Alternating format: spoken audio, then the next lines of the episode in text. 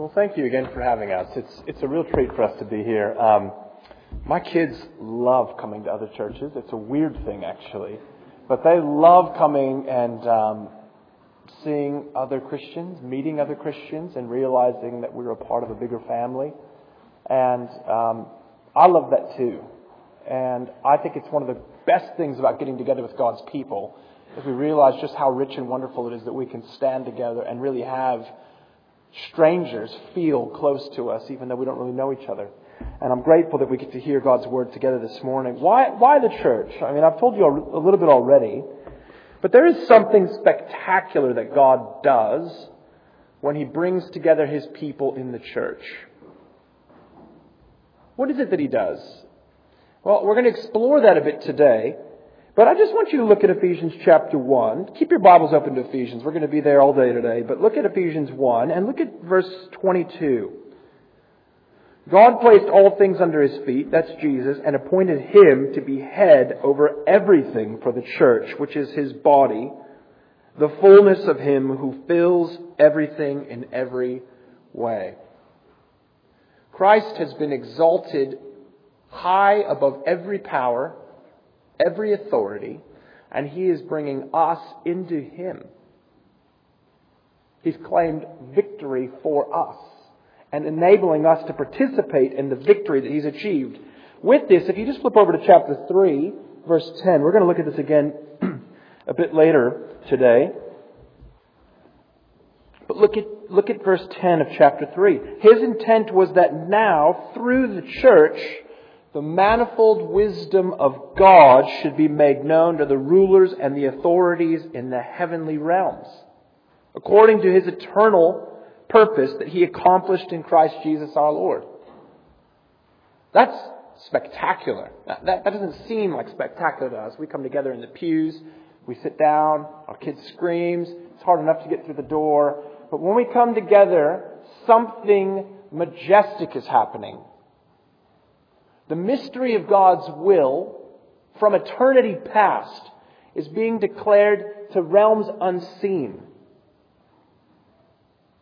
to rulers and authorities, to spiritual powers, to places we can't even imagine. And it's declaring the goodness of God to us in Jesus. How great is the gospel? Now, I get excited about that, and I'm hoping you will today too. And today we're going to look at three different things. I'm not going to give you a bunch of theology lectures, even though that's what I'm paid to do most days during the week. Um, what I want to do is work us through the biblical text. We're going to look at a portion of Ephesians two this session. Next session we'll look at a portion of Ephesians three, and then we'll look at Ephesians four this evening. And what I'm hoping you'll see is a few things about the church. First of all, a people. That's us. A people who belong to God as his people, brought to peace by Jesus. A peaceful people. That's what we're going to explore this session. Next, we're going to look at a prayer, next session, a prayer for us. A prayer for strength to stand in God's strength in a day when we could easily despair. That we should not despair as God's people, as God's church, in a day where it seems maybe we should give up. And finally, we're going to see a plan, a plan for us. A plan for us as God's people to be growing up into the fullness of Christ, to be maturing as Christian men and women, growing up into Jesus. And we're going to look at that this evening as we see God's plan for us. I'm going to pray for us, and then we'll look carefully at Ephesians chapter two. Father, how great it is to join together as your church. You bring us together, you gather us together as your people. And you do it so we can hear from you in your word.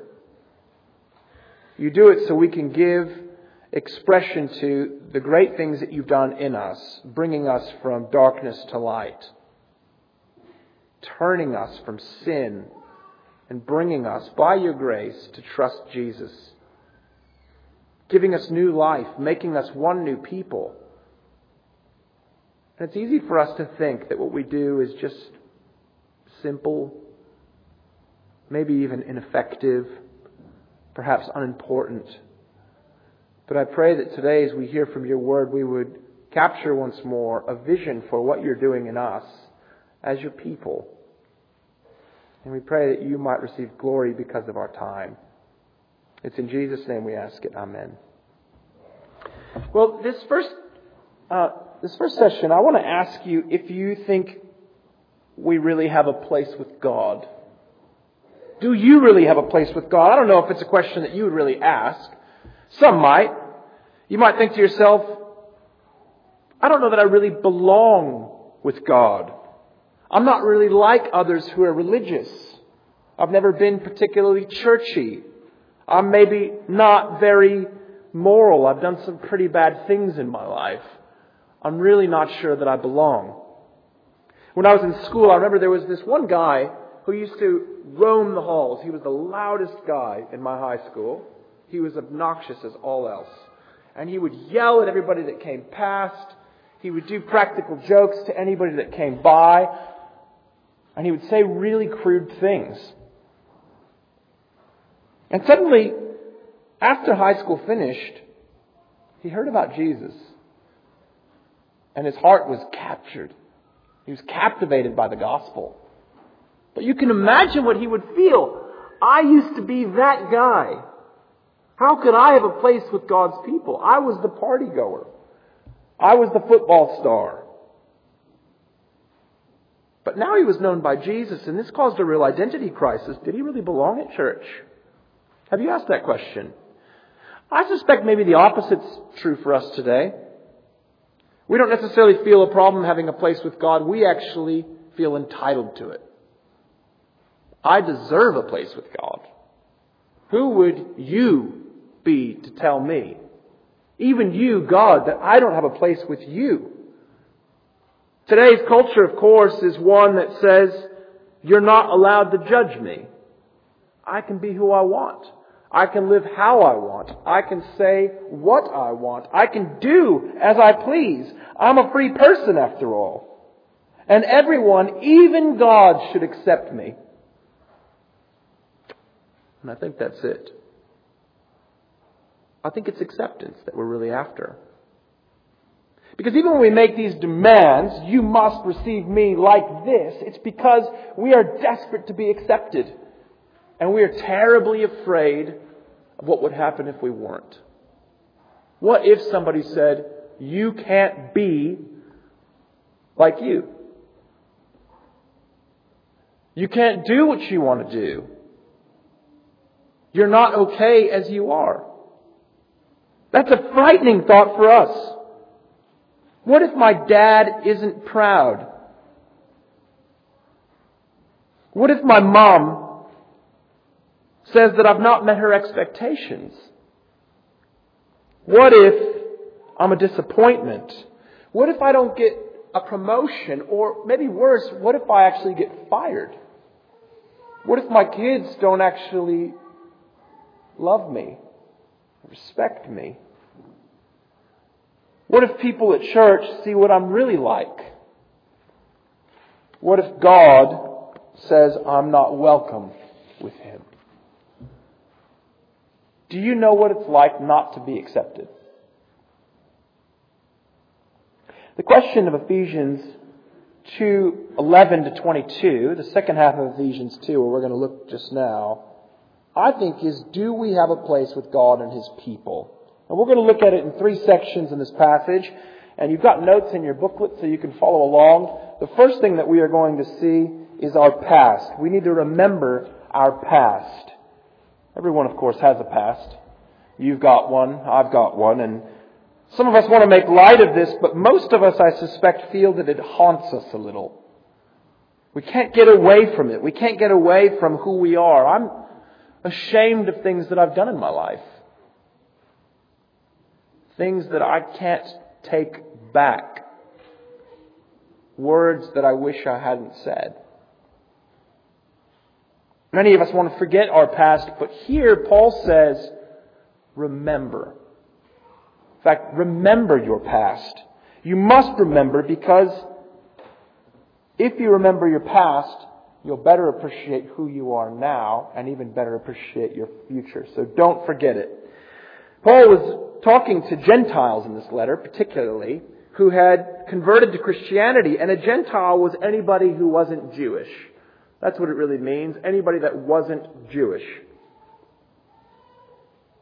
They weren't from Israel, and part of their identity was being from outside of the faith community. They were outsiders, and Paul wanted them to remember this. Look with me down at verse eleven and twelve of chapter two. We're going to be in chapter two, the latter half here, verse eleven. Therefore remember that formerly you who are Gentiles by birth and called uncircumcised by those who call themselves the circumcision, which is done in the body by hands, by human hands, remember that at that time you were separate from Christ, excluded from citizenship in Israel, and foreigners to the covenants of the promise, without hope and without God in the world. See, before, these Gentiles were mocked by the Jews. They were identified as the uncircumcised. The appearance, the habits that they had, like eating, and the morals of the people would have typically identified those as either uncircumcised or circumcised. Somebody recently was talking about how one would know that somebody was a eunuch in that time, and it's because of often the way that they dressed. They belonged to a particular court, a royal court, and if they wore those kinds of clothes, they identified them as they must be a eunuch then. Well, the same thing is true, I think, of the Gentiles and the Jews. There are certain things that each party did that you could see, oh, they're not with us, they're not one of us. They're uncircumcised. Think about this for a moment. If you came to believe that the God of the Jews was the true God, you would still have a problem of belonging. You are still not an insider. You can receive their God. You can say, I think that's probably true, but you wouldn't necessarily be welcomed inside the same way because you weren't from the right people. You may believe like an insider, but you would feel like an outsider and constantly question whether or not you had a place. I suspect it's a lot like new migrants coming to a country. You get approval to live there. You get a piece of paper saying you belong. And yet people still think you talk funny. They think you look different. They wonder whether or not you actually belong here, and you start to ask yourself the same questions. Will I ever be truly accepted? Well, the Gentiles are reminded that they once were separated from Christ. They once were aliens to the commonwealth of Israel. They once were strangers of the covenants of promise. They had no access to these kinds of things. They didn't belong to the people that had these promises. They had no hope. And they were living their lives in this world, God's world, without God. Can you imagine? I hope you can, because that's who we were. That's who we were. In fact, in this passage earlier in chapter two, As, as we had it read it before, in verses one to three, listen to what it says. As for you, you were dead. You were dead in your transgressions and your sins, in which you used to live when you followed the ways of this world, and of the ruler of the kingdom of the air, the spirit who's now at work in those who are disobedient. All of us lived among them at one time, gratifying the cravings of our flesh, and following its desires and thoughts. Like the rest, we were by nature deserving of wrath. His readers, Paul's readers, just like every other human being, used to be captivated by sin. They used to follow demonic powers, even whether they knew it or not. They followed the ways that were dead set against God, and you and I are among them. That's our past. When was the last time you remembered that you were a child of wrath? somebody who is stockpiling wrath against yourself before God. It's more than just labeling, in fact. It's an unrealized destination. We used to be dead set, heading towards wrath, and yet God rescued us out of that. But that was our destination. That was it, and it's unrealized. We've been kept from that now. And Paul wants his hearers to remember that they used to be people that were unsaved. They used to have no access to God because they didn't belong to His people. Remembering our past is very, very, very important, and it's very practical. You've all seen the way that um, weight loss photographs work, haven't you? T V at night, you have these advertisements of somebody, you know. I can do it without right now. I mean, you get this big bulging gut, and then, you know, three months later, they're looking really slim, and you think, wow, what a contrast. That's that's good work. Now, if I've been working out for three months and I have no reference point of where I was three months ago, I don't really know where I've come to, because I can't remember where I came from. I have no real appreciation of where I'm standing now, and the same thing is true here. You don't appreciate where you've come to unless you have a reference point for where you've come from. And Paul says we must remember where we've come from. Why? So that we can re- we can appreciate who we are now. And look at who we are now in verse thirteen. Look at verse thirteen. But now, in Christ Jesus, you who once were far away have been brought near by the blood of Christ. You who were once far away have been brought near by the blood of Christ. Isn't that good news? We're going to explore in a moment just how wonderful the work of Jesus is for us. But for a moment here, just notice the change in our status. It hasn't come because we've changed. In other words, it hasn't come because we've changed ourselves. Our history hasn't been rewritten through a self-improvement scheme. It's come because of Jesus' blood. Jesus has affected the change in us, unlike the before and after weight loss photos. I haven't been starving myself or doing one hundred push-ups a day so that I can look better. Actually, somebody else intervened and did it for me. We've been accepted by God, and we belong to His people because Jesus shed His blood. We who were far off have been brought close. We must remember our past so we can appreciate our present and our future. And second, we recognize our peace. We recognize our peace. Jesus Himself is our peace, this passage tells us. A moment ago, we saw that the circumcision in verse eleven it's something that's made in the flesh by human hands. You can see that in the parentheses there in verse eleven. This is not meant to be a graphic detailing of the ceremonial rite. But what it's actually trying to say is this is something human-made. Human-made in the flesh. And in the flesh is not something good. Something now, though, that you see is that Jesus in His flesh brings peace to us. Something used to be done in the flesh by people seeking something. Now Jesus does in His flesh for us. Look with me at verse fourteen down to sixteen. For He Himself is our peace, who has made the two groups one. That's the Jews and the Gentiles.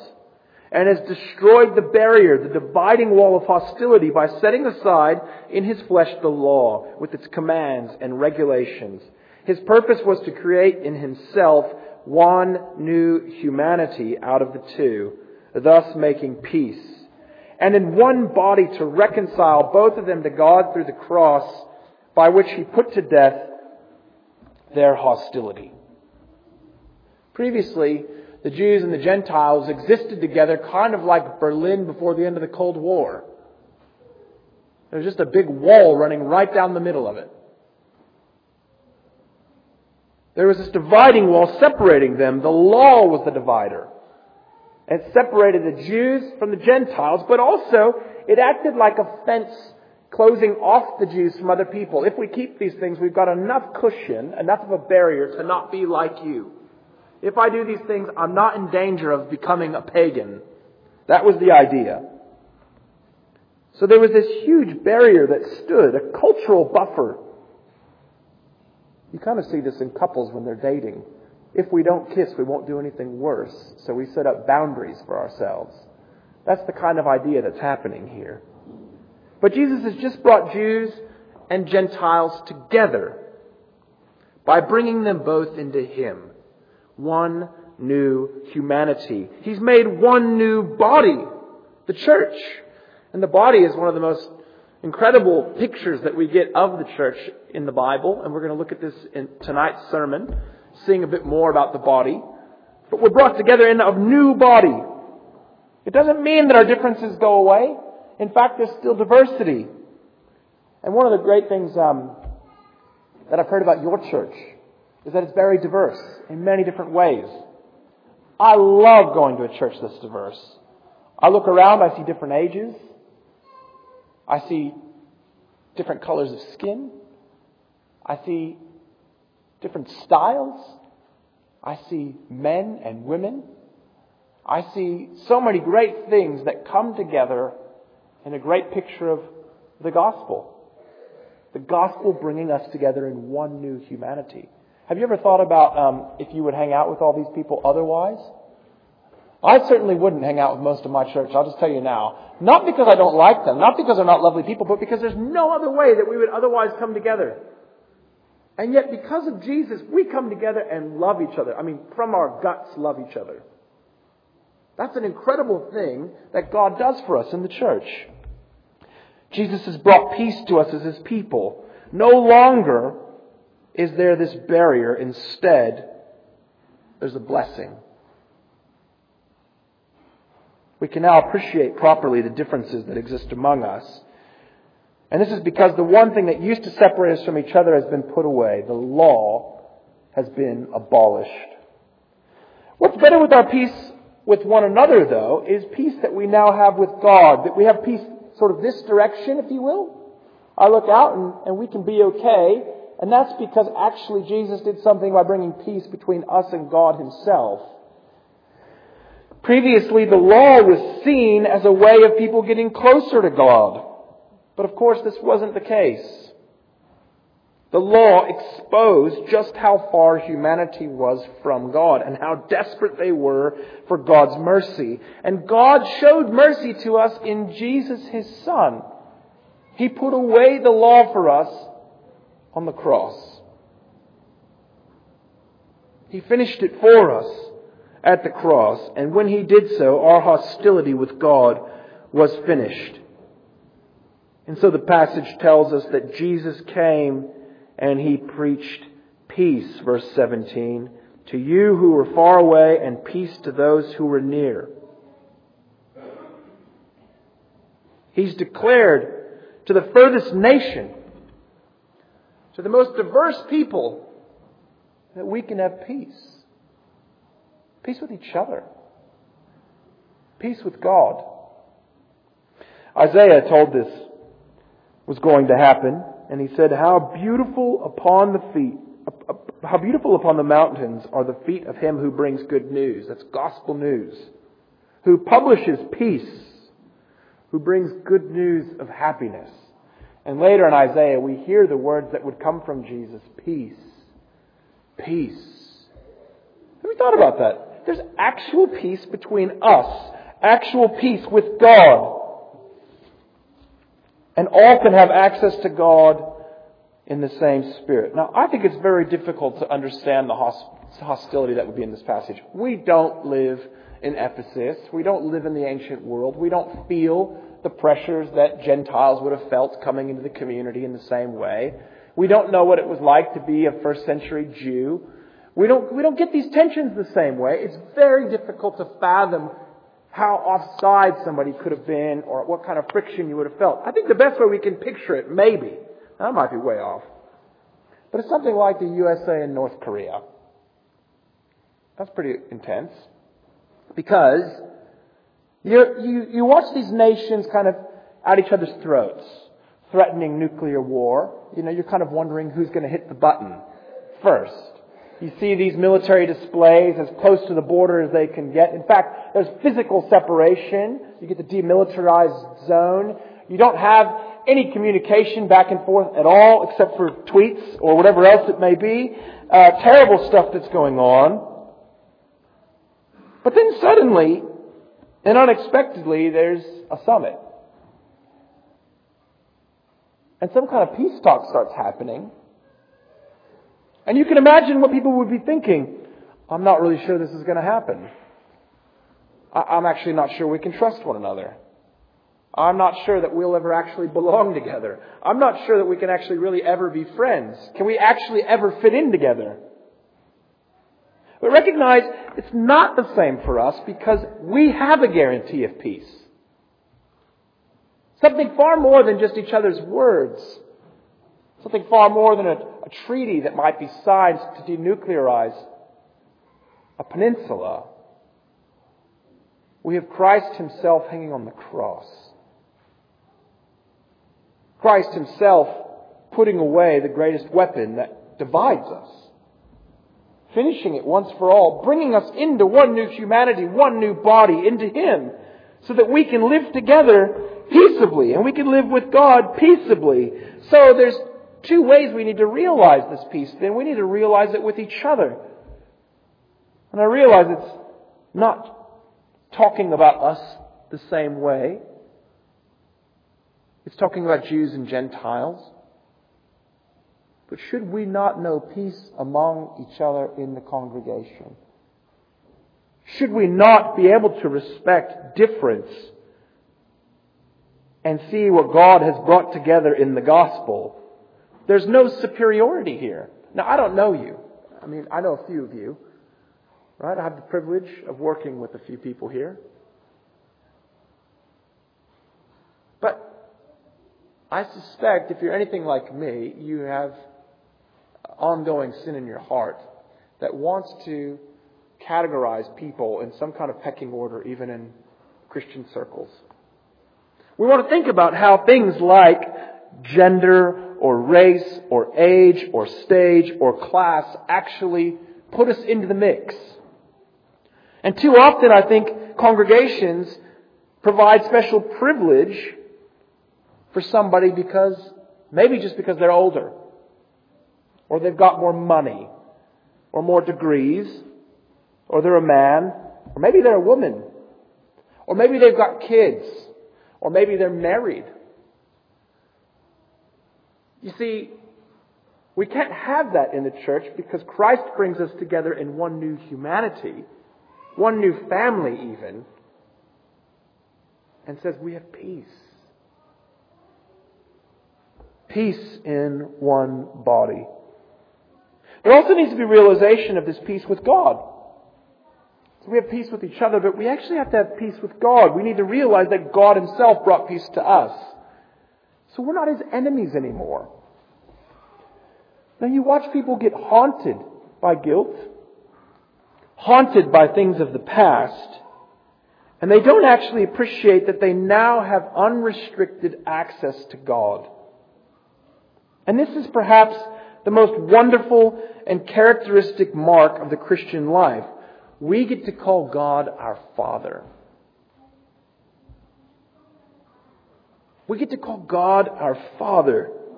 He's not just an abstract set of ideas. We don't just talk about God as if He's something out there, somewhere, some kind of power, something like that. We know Him personally.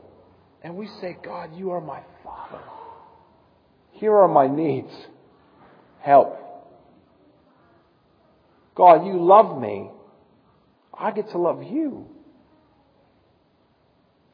God, You've brought me into a new family and You've provided for me these ways. How wonderful. We can call on God as our Father and be reassured of His love for us and His acceptance of us. This brings us to our final point, that we need to realize our place. We look at our place. Paul brings us back to some of the images that he's used earlier to show us that we are no longer strangers or aliens. Instead, in verse nineteen, we're fellow citizens with the saints. that is, other Christians, and we are even members of God's family, His household.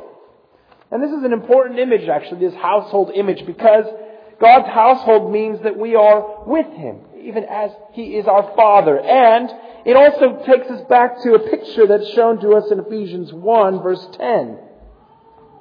That God made a plan to be put into effect when the times reach their fulfillment to bring unity to all things in Christ, in heaven and on earth under Christ. God's plan of bringing all things together in Jesus involves all of us coming into God's household. Now that's a place. So our membership in God's household was part of God's great plan to bring all things in Jesus. Now I'm not sure how many fans there are of um, Downton Abbey here. Um, I, of course, watch it because my wife watches it and forces me. I like motorcycles and guitars. All right? Um, I like an occasional episode of Downton Abbey, if I'm being really honest in this congregation. Um, now, Downton Abbey explores um, the relationship of different classes in English society in the twentieth century, the early twentieth century. A great house, if you don't know it. Upstairs, aristocracy. Downstairs, servants. And there's this upstairs, downstairs sort of tension, divide of going on between class and status and expectations of what you can do or can't do because of these things. Now, um, one of the many points of drama in the T V series is when the daughter of the family falls in love with the chauffeur. There's tension there, right? And he's Irish. I'm staring at Pete Orr. Um, not even just Irish. He's Catholic and a socialist to boot, right? So here's this English aristocracy, Protestant family, and the daughter running away with the chauffeur. There's a big tension there. Well, they get married, and um, the question that comes up is, how does he fit in? How does this guy Branson, as he used to be called when he drove the car, now Tom, as he's welcomed into the family, how does Tom get to fit in upstairs? Can he ever have a place there? Will he ever be welcome? He wasn't born into it. He doesn't have a right to it. He's married into it. And now he's got place. And what you watch is him learning to live in that people, and that people learning to live with him. And it's this great way of seeing something coming together. He grows into a place where he doesn't feel he belongs. Others who were previously insiders grow as they welcome the outsider. And this is the new citizenship that we have in God's people. We once had no place, but now we do. What's more, no one, no one really ever had a place apart from God's grace. None of us have ever been entitled to it. Well, Paul uses this great building illustration. He says the church is like a holy temple. It's a structure that's being built together on a foundation of the apostles and the prophets. That's the messengers who brought the gospel. And even more, we're being aligned on a foundation of Jesus. We're being aligned to Jesus as kind of the leading stone. He's the primary stone, which everything else is squared to. And we're being packed tightly together into this building, being built up as a temple for God. God is building His temple, a place for Him to dwell. Now, one of the best things that this passage shows us in the very end, actually, is that we started here saying you were regarded as Gentiles in the flesh. You were regarded as Gentiles in the flesh, outsiders in the flesh.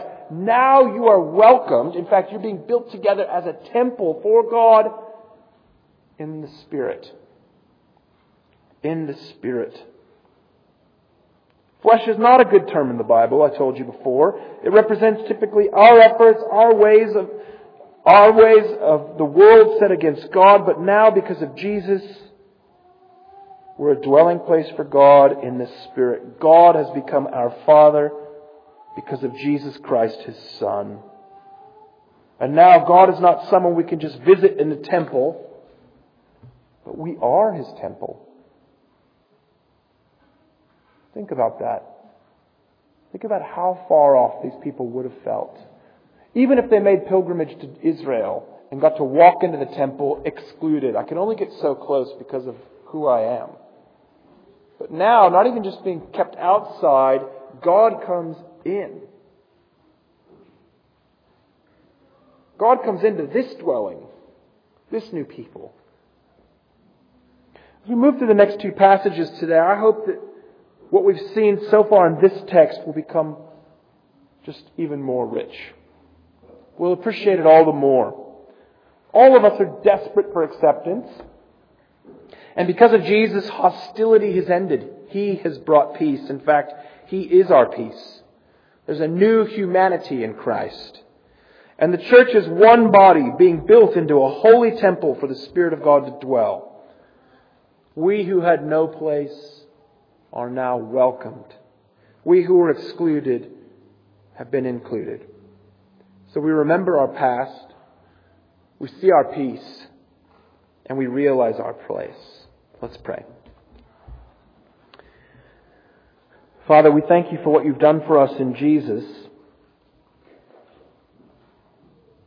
bringing peace to us that we were not owed, bringing together random people that wouldn't have otherwise coexisted together, but bringing us incredibly close, having real peace because of Jesus, our Savior. Thank You that He's undone. He has abolished the law that has divided us. Thank You that He has